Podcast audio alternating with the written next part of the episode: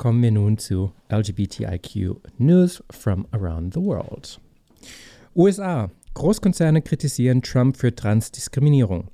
Die von der Trump-Regierung geplante Ausweitung der Diskriminierung von Transpersonen könne negative Auswirkungen auf die Wirtschaft haben, warnen Dutzende Konzerne. 56 in den Vereinigten Staaten tätige Großunternehmen haben ein Dokument unterzeichnet, in dem sie die Trump-Regierung auffordern, Transpersonen gleich zu behandeln.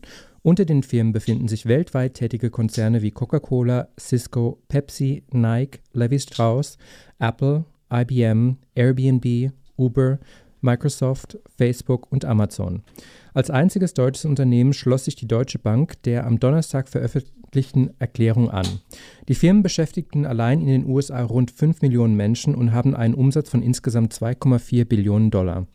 Anlass für das Schreiben ist ein im vergangenen Monat bekannt gewordener Plan der Trump-Regierung, durch den künftig die Existenz von Transpersonen regelrecht geleugnet wird, indem das anerkannte Geschlecht nur von den Genitalien einer Person zur Geburt abhängig gemacht wird. Das könnte einschneidende Auswirkungen auf die Betroffenen haben, etwa beim Diskriminierungsschutz oder dem Zugang zur Krankenversicherung. OSZE untersucht Schwulenverfolgung in Tschetschenien. Nach mangelnder Auskunft der Putin-Regierung will die Organisation ein internationales Expertenteam in die Region schicken, um die Verbrechen aufzuklären. Auf Druck mehrerer europäischer Regierungen, darunter Deutschland sowie den USA und die Organisation für Sicherheit und Zusammenarbeit in Europa, also die OSZE, am Donnerstag ihren Moskau-Mechanismus ausgelöst, um Menschenrechtsverletzungen in Tschetschenien aufzuklären.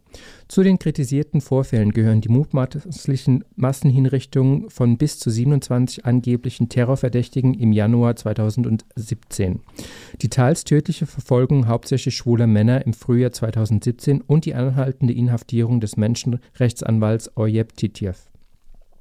In einem für die 16 Länder federführend von der Isla isländischen Delegation verfassten Schreiben wird der seltene Schritt damit begründet, dass die russische Regierung keine substanziellen Antworten zu im August verfassten Fragen vorgelegt habe.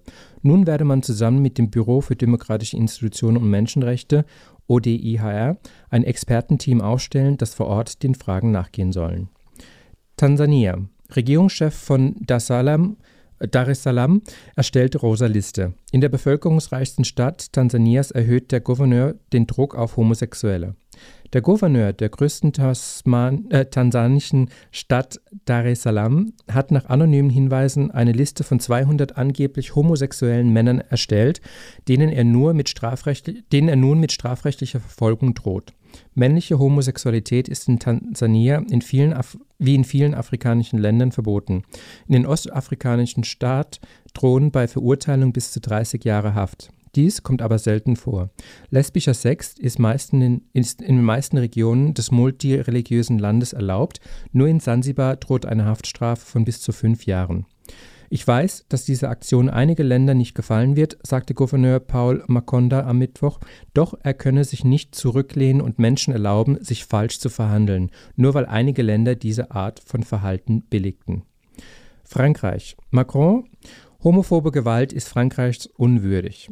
Der Staatschef zeigt sich beunruhigt, dass Homophobie zu Gewalt gegen sexuelle Minderheiten führe. Der französische Präsident Emmanuel Macron hat sich am Montag auf Twitter besorgt über homosexuellen feindliche Übergriffe gezeigt. Die homophoben Gewalttäten müssen unsere gesamte Gesellschaft beunruhigen. Sie sind Frankreichs unwürdig, erklärte der 40-jährige Staatschef. Macron kündigte in dem Tweet auch konkrete Maßnahmen an, die allerdings kein Ersatz für, Menschen, für Menschlichkeit und Toleranz sind, die im Herzen unserer Kultur liegen.